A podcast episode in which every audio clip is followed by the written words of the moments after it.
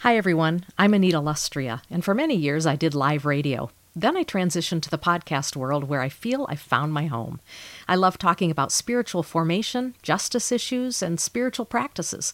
Throw in the Enneagram, movies, and current events from time to time, and that's what you get on the podcast. I'm glad you've come along for the ride. Welcome to Faith Conversations.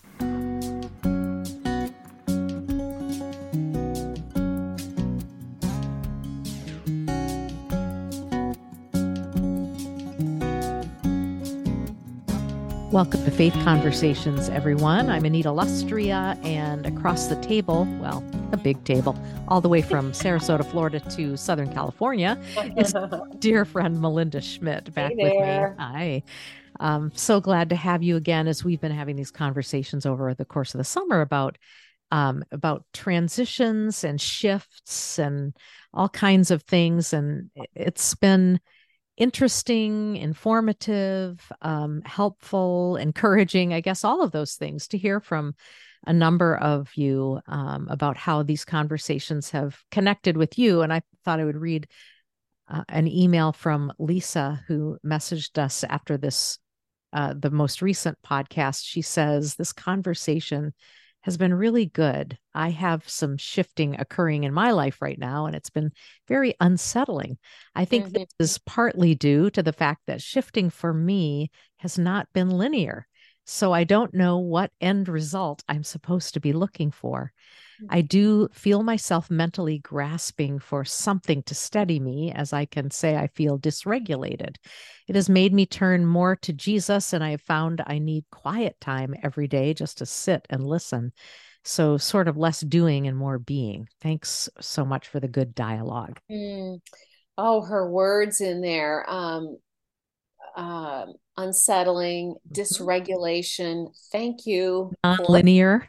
yes, exactly. I just came across a painting recently on of all things the TJ Maxx website, but um, it's called a framed mountain river wall art, and it's this picture of a river um, that is not linear. Yes. And it's got this cutout next to it where like, oh, okay, you can sit there and have rest on your journey but I it just really spoke to me, just like our friend. And it's kind of a desert around that. There's green in the background, but you have to get over a little hill to get mm. there. And I thought it was so evocative of this journey that, you know, many of us find ourselves on, which finally we're realizing is not linear. And oh man, I adore linear. I just love linear. Um, in fact, when I've been in counseling or spiritual director, um, the person will say, yeah, it's not linear, Melinda. You like linear, but it's not linear. So I'm right with you. And I just, anyway, I thought that painting was really great. Oh, absolutely. What a wonderful image. Totally. Yeah. That, you know, yeah. I think we need uh, imagery and visuals can be so helpful on this journey. So, yeah. I, you know, we always encourage people to get out in nature, the things that you see that will sometimes underline something that you have read mm-hmm. about or have been mm-hmm. thinking about. Uh, I remember many years ago when Larry Crabb introduced me to um, nonlinear thinking. And I remember mm-hmm. thinking, wow, no one else, um, none of his peers had been introducing me to that. And it was a, a new thought. And I so appreciated that. And I, I was reading, I know we'll talk more uh, about this because we're, we're going to talk about Sue Kidd. But earlier in her book, um, when the heart waits, I underlined something that I thought went right along with Lisa's comments. Um, whenever you undo a false pattern of believing, um, and this isn't what Sue Monk Kidd says right here, but I'm thinking whenever you undo a false pattern of believing it's unsettling. You're dysregulated. Mm-hmm. But the mm-hmm. quote goes on to say God seems to come with fresh insights and images that mm-hmm. unleash new energy and enable you to move ahead. And okay. so we're not left in a blank space, not knowing what to do. But sometimes we have to kind of wait, though, and be patient when those things happen. That the answer doesn't always rush right in which is more a part of linear thinking. Yeah. This happens, A happens, B should follow it, you know, and um I, I think so many of us were taught that in our faith traditions. Do A and B and you get C. Well, the I think goal is to keep marching forward, marching totally. to Zion or whatever. I think you a parenting, march, march, march. My, my big my big example is always parenting and um, focus on the family. Now, of course, there were some good things there. I'm not, you know, throwing the baby out with the bathwater, but it very much was. You do a a plus b equals c. You do this, and your right. kids are gonna be fantastic. Turn out right. Never fall away from God. I'm sorry that yeah. is absolutely not correct. Yeah, yeah. Because there is no oh, linear. We've talked about this in my conversation group, just the old focus on the family language. And well, no one will ever take Adventures in Odyssey away from me. I love those. okay, I'll give you that. Mr. What's his name? Whatever, you know, the whole yeah. cast, they were great. But um, you know, there's just some rethinking about what we were being called to and fed as truth and um, I think I fell off the wagon at when they did their um, make a memory at dinner.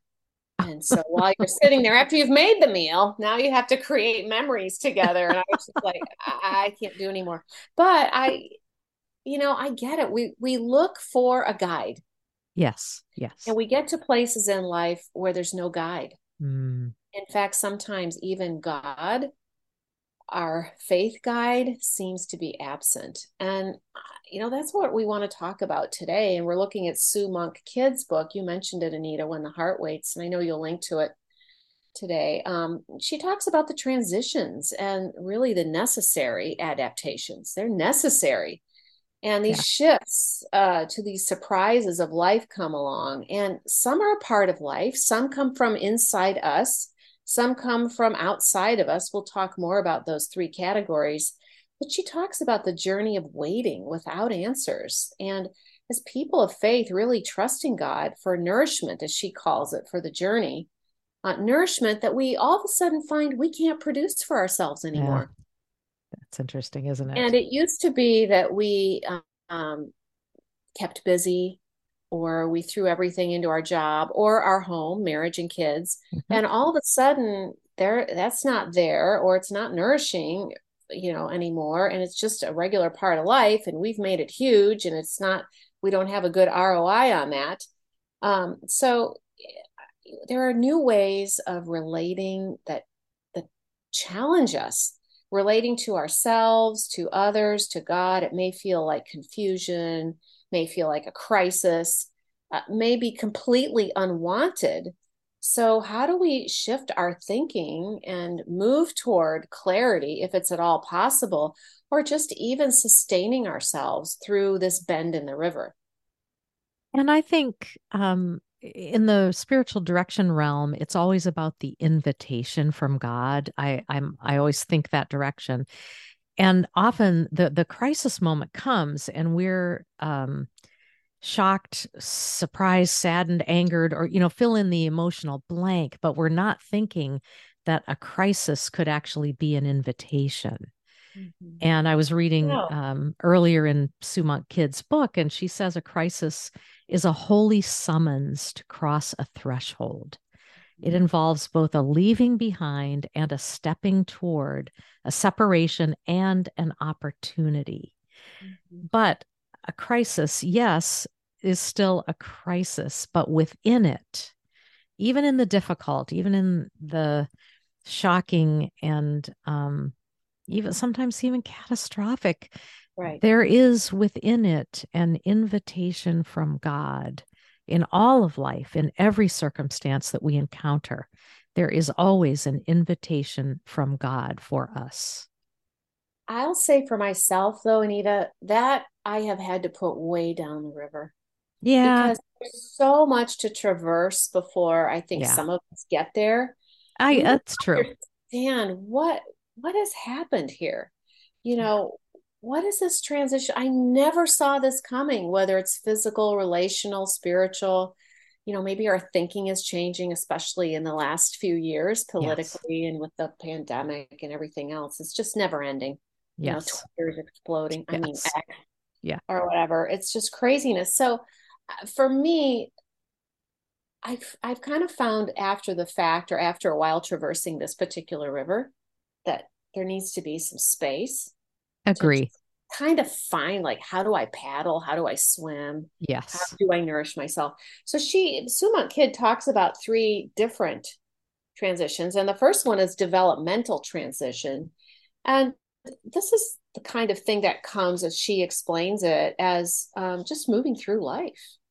And, you know, I think it's easy to say, oh, well, I'm here or there, whatever stage you're at. We think it's unique, but it actually is a part of the river, except maybe nobody ever told us that. And we are Americans. And for many of us Christians, and so there's always been this carrot out there that if again, if you do A plus B, you right. get C. So there's been this promise that we can kind of avoid things and those branches and rocks in the river won't uh, interfere with our canoe, so to speak. Well, and I would even say, uh, so I, I appreciate that. I would even say that as Christians, we have maybe not overtly been taught, but it has seeped its way into our belief system that if I say yes to Jesus, life will be rosy. I will not have these crises. Right, right, right. And so I think it it's really goes hand in hand with our, you know, the American life slash yeah. and the Christian life. Uh, we have some uh, thinking that's not quite right there. Yeah, and I agree with you. Um, yeah, that that's another transition, isn't it? It's just mm-hmm this unlearning and mm-hmm. relearning. Very good. Yes. Unlearning and relearning. And I thought a quote from this little section of chapter four is where we are in the book, is where she said, We have um, we have a tug. Um, we have a tug toward growth. Okay. But on the other side, we feel a pull to stagnate and become static and stuck, bogged down in a life full of obligation and devoid of self-fulfillment.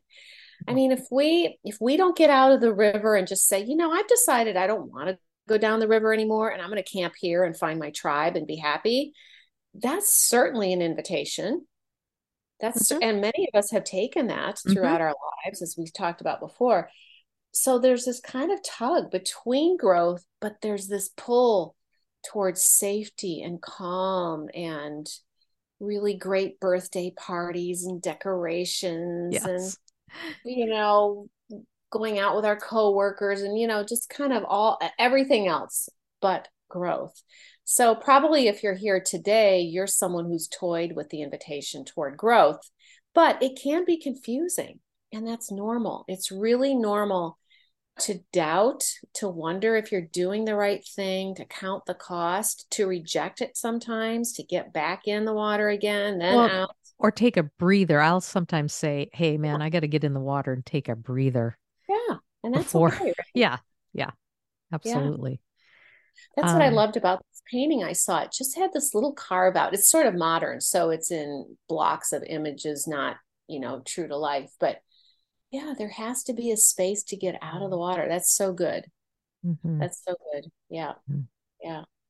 Um, another transition or event that Sue describes is um, when intrusive events, that's what she calls them, yeah. intrusive events.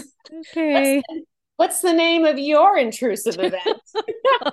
could be a person, could be something, you know, that, that's happened in life. But you know, often it can be that physical thing, or, you know, we lose a home, you know, or, um, you know, our kid kind of crashes into our world and confesses something, or, oh, yeah, surprising. I think a lot of the intrusive events for us, um, especially in later stages, but honestly, any stage, have loss as the underlying part oh, of them. So right? good. So good.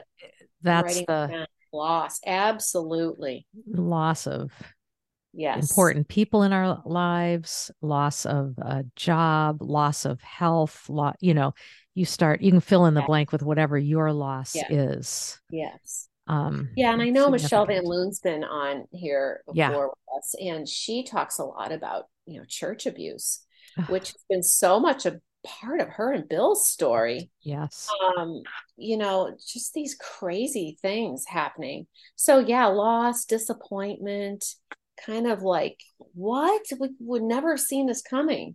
Um, today I was reading a CaringBridge entry from a friend of ours who was diagnosed last year with myasthenia gravis.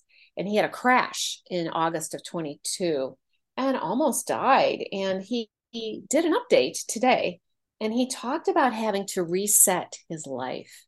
Wow. That was such good verbiage. I mean, maybe that's another good phrase to apply here where we find we're having to reset our life. Yeah. And, you know, we can't get, here's one thing I really believe, and I, I'm really holding on to these days. It's not weird that you're having it now. You had this when you were trying out for cheerleading. You had this in junior high. We all have those moments that um, are continually, you know, we're continually resetting. Mm-hmm. I didn't make the team. I didn't get into that college. Oh, my boyfriend or girlfriend, another breakup. You have to be kidding me. I've spent three years with this person, thought we were going to get married. You know, children. Oh, my child was born with this or that. You mm-hmm. know, I didn't or see that coming. 10 miscarriages, no children, you know. Yeah. Yeah. All that. Exactly. So I think we just have this wonderful ability to charge through life mm. and maybe even go into denial and put some things aside so that we can go create our life. But then there comes a point in life where we're kind of facing into things and maybe it's put upon us. It's an actual intrusive event that we didn't see coming, but everybody has them. And so we aren't alone in this crisis. And I don't know that if that makes us feel better, but it's helped me to have more perspective and to even look at my life and say, oh, how did I handle that or handle that or handle that? Who was God to me in those moments? Yes. And who is God to me now? And even I think that we look for mentors. I, I don't even know if it's conscious, but when we're in the middle yeah. of something and we run into someone and have a random conversation in the grocery store or in the doctor's office, what wherever, like, oh, you're struggling or or some friend sends an article and it happens to be about the exact yeah. thing that we're struggling with and and it's okay i am not the only one i'm going to follow this person and their journey on instagram or wherever whatever we we find these mentors in different places that are uh, maybe a step or two ahead of us on the journey no matter what that particular journey is so good so good and actually, Sue Monk Kidd's book may be one of those partners as I well. I have a friend who just was going to purchase that for her own mm-hmm. for her own journey. Um, and also in this, Anita, we find mentors, but then we also realize some of our friends they just don't track with us anymore. Yes. It's so sad. Mm-hmm. And so there's a grief to that. She also tells a little story in here, just in a nutshell, of a friend that got ter- you know, a terrible cancer diagnosis and one day, Sue went to see her, and her demeanor was completely different. And she said, My friend told me, Well, here's what's different. I looked death in the eyes and I said, I want to live, but if I die, I die, and it will be well. Mm. And Sue Monk Kidd says, I can't explain it, but there was just something completely different. And she said that to Sue. There's just, you know, I knew my experience with cancer was going to be the most transforming journey of my life. Whatever happens, I'm going to be okay. Wow. But again, that comes as we're in the river. Yes. Just like this friend of hers took a long time to get there. Yeah, absolutely. And uh, to your point, I really love that you pushed back on me talking about the invitation that, you know what, that's a, a ways down the road mm. sometimes. And, and I guess some of what we're talking about too is, and that Sue Monk Kidd pro- alludes to as well, but is that moment, it, those moments where you, um, just uh, where you might be paralyzed a little bit, but also where just to say that it's okay to remain in that spot of unknowing for a time. Mm, to yeah. um yeah. I you know no no self-compassion mm-hmm. is an important piece of this of the story. Um many of us you said this earlier I think Melinda many of us grew up where the expectation was to soldier on yeah right and you know but to, to recognize that no, there is another way, a different way to do it. And we can well, choose that of, for ourselves. Yeah, kind of, you know, um, lift high the cross, right? And follow it as with the other crusaders. Wow. Into the battle, or as history points out, over to Israel as the crusaders did, mm. and take it on. And let's all go together and whatever it takes to get there. And you know, I think science is telling us that's not the way to go. It's not good for our health, or physically, mentally, emotionally, and it's it's not a place of contemplation. It's not the green pastures that the shepherd leads us to, where we can pause and think by the by the river. And I think some wise voices are out there today in all spheres, whether it happens to be in your particular Christian stream or uh, or not. So many wise voices are elevating uh, how important it is for us to pay attention to our bodies, to um, understand trauma that may have been present earlier in one's right. life, to, right. you know, m- the mental health piece of things. I mean, there's just so much more awareness right now societally. Yes. Whether it has faith attached to it or not. And yes, absolutely. I would agree with that. Thank goodness. Yes. Thank goodness. Um, so we're in chapter four of Sue Monk Kidd's when the heart waits, and we talked about de- developmental transitions and intrusive events, and her last one is internal uprisings. Hmm. I thought this was so interesting because her example was about a faith shift for a pastor's wife. And I thought that was so fascinating where this pastor's wife came to her and she was just like um i i'm a minister's wife. I need to speak with you. I've been fighting a terrible realization. I can't believe in the god i was brought up with anymore. That god has vanished. I keep trying to go back to the way it was before. Oh yeah. But I only end up pretending. I feel smothered by the lie that I'm living. I'm terrified of what will happen if I face these doubts inside and just even the words she she says terrible, you know, terrified, terrible, smothered, pretending. Uh, God has vanished. Um, you know, Sue Monk Kidd says she really was standing on the rim of a crisis yeah. that believers may actually need in order to keep growing. Um, I immediately went to stages of faith.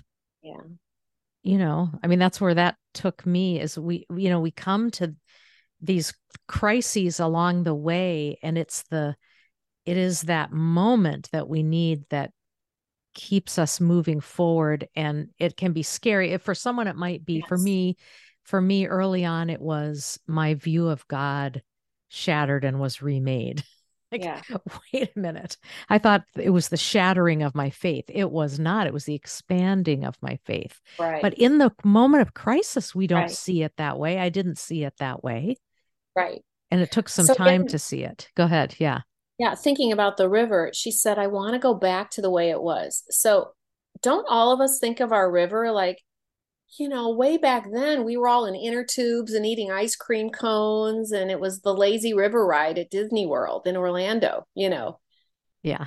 Well, so but I, it's I, not that way anymore. No, but pl- I I always also go some of us way back when.